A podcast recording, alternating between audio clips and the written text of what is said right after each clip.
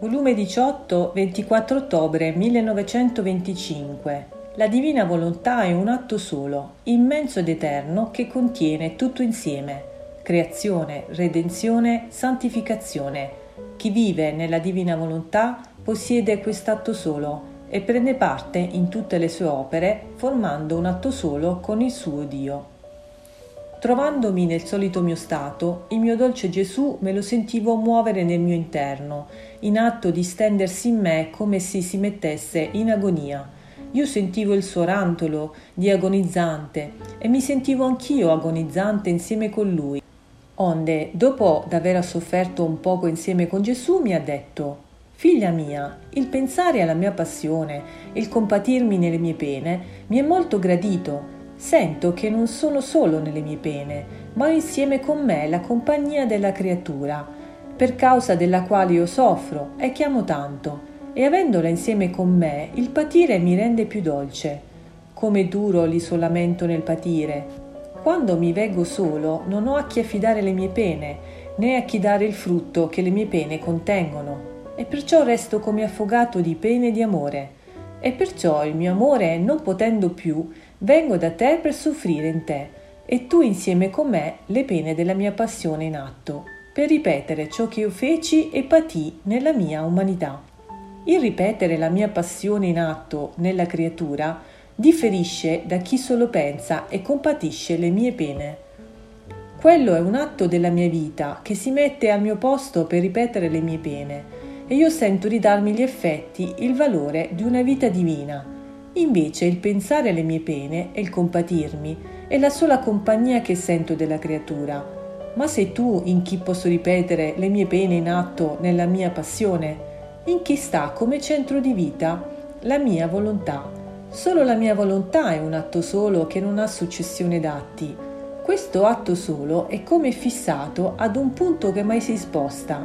Questo punto è l'eternità. E mentre è un atto solo, è atto primo, atto interminabile.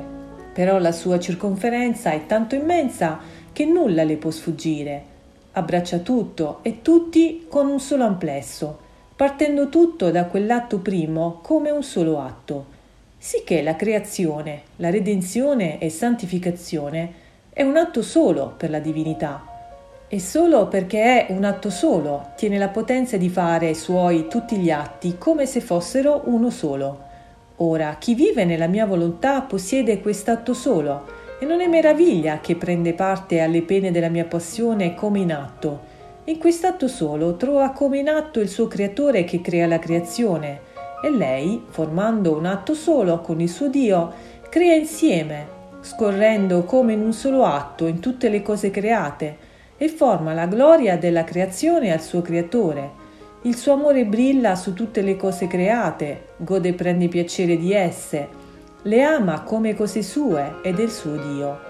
In quell'atto solo lei ha una nota che fa eco a tutto l'operato divino e dice nella sua enfasi d'amore Ciò che è tuo è mio e ciò che è mio è tuo.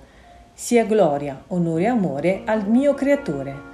In quest'atto solo trova in atto la redenzione. La fa tutta sua, soffre le mie pene come se fossero sue. Scorra in tutto ciò che io feci, nelle mie preghiere, nelle mie opere, nelle mie parole. In tutto ha una nota di riparazione, di compatimento, d'amore e di sostituzione alla mia vita. In quest'atto solo trova tutto, tutto fa suo e dovunque mette il suo ricambio d'amore. Perciò il vivere nella mia volontà è il prodigio dei prodigi, è l'incanto di Dio di tutto il cielo, che veggono scorrere la piccolezza della creatura in tutte le cose del loro creatore. Come raggio solare legato a quest'atto solo, si diffonde ovunque e in tutti. Perciò ti raccomando che mai, anche a costo della tua vita, esca da questo atto solo della mia volontà, affinché ripeta in te come in atto la creazione, redenzione e santificazione. Vedi, anche la natura contiene le similitudini di quest'atto solo. Nell'atmosfera il Sole tiene un atto solo, da che fu creato da Dio fa sempre un atto solo. La sua luce e il suo calore sono tanto trasfusi insieme che si rendono inseparabili l'uno dall'altro e stanno sempre in atto dall'alto di mandare luce e calore. E mentre dall'alto non sa fare altro che un solo atto, la circonferenza della sua luce che scende dal basso è tanta che abbraccia tutta la terra e col suo amplesso produce innumerevoli effetti, si costituisce vita e gloria di tutte le cose create. In virtù di quest'atto solo, tiene virtù di racchiudere in sé ciascuna pianta e somministra a chi lo sviluppo, a chi la maturazione dei frutti, a chi la dolcezza, a chi il profumo. Si può dire che tutta la terra mendica dal sole la vita e ciascuna pianta, anche il più piccolo filo d'erba, implora dal sole la sua crescenza e ciascun frutto che devono produrre. Ma il sole non cambia mai azione, si gloria di fare sempre un atto solo. Anche la natura umana contiene la similitudine di un atto solo, e questo lo contiene il palpito del cuore. Incomincia la vita umana col palpito, questo fa sempre un atto solo. Non sa fare altro che palpitare, ma la virtù di questo palpito, gli effetti, sono innumerevoli sulla vita umana.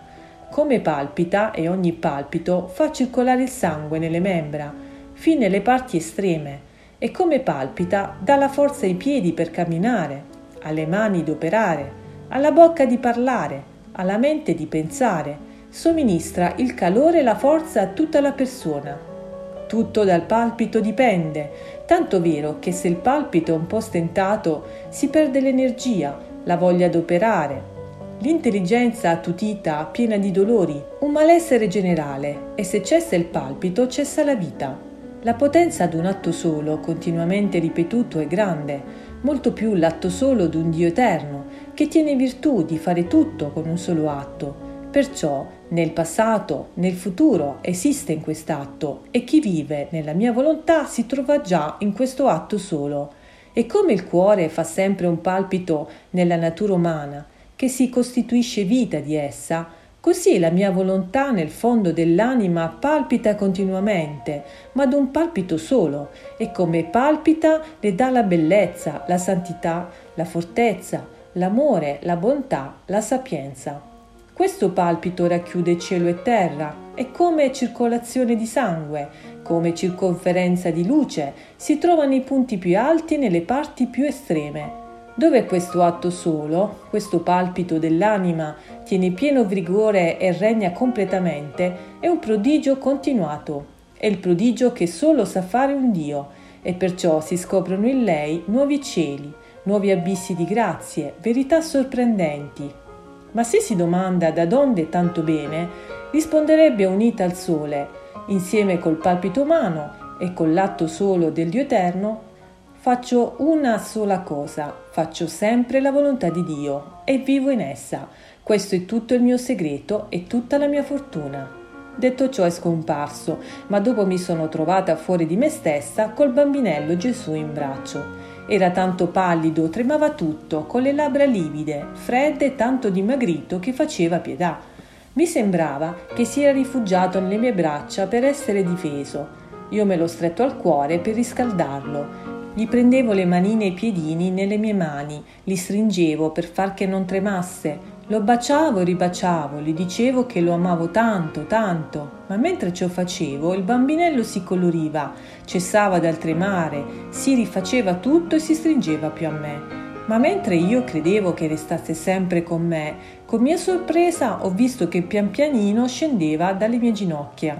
E io ho gridato, tirandolo col braccio, Gesù, dove vai? Come mi lasci? E lui, devo andarmene. E io, quando ritorni? E Gesù, da qui a tre anni. E ha preso la via per andarsene. Ma chi può dire il mio dolore? Ripetevo tra me, tra lacrime e convulsa. Da qui a tre anni lo rivedrò. Oh Dio, come farò? Ma era tanto il dolore che svenni e non capii più nulla ma mentre languivo svenuta, appena aperto gli occhi e vedevo che aveva dato la voltata e saliva dall'altro mio ginocchio e pian pianino si accovacciava nel mio grembo e con le sue manine mi carezzava, mi baciava e mi ripeteva Chetati, chetati, che non ti lascio. E come mi diceva non ti lascio, così mi sentivo rivenire, ridare la vita e mi son trovata in me stessa, ma con tale timore che mi sentivo morire.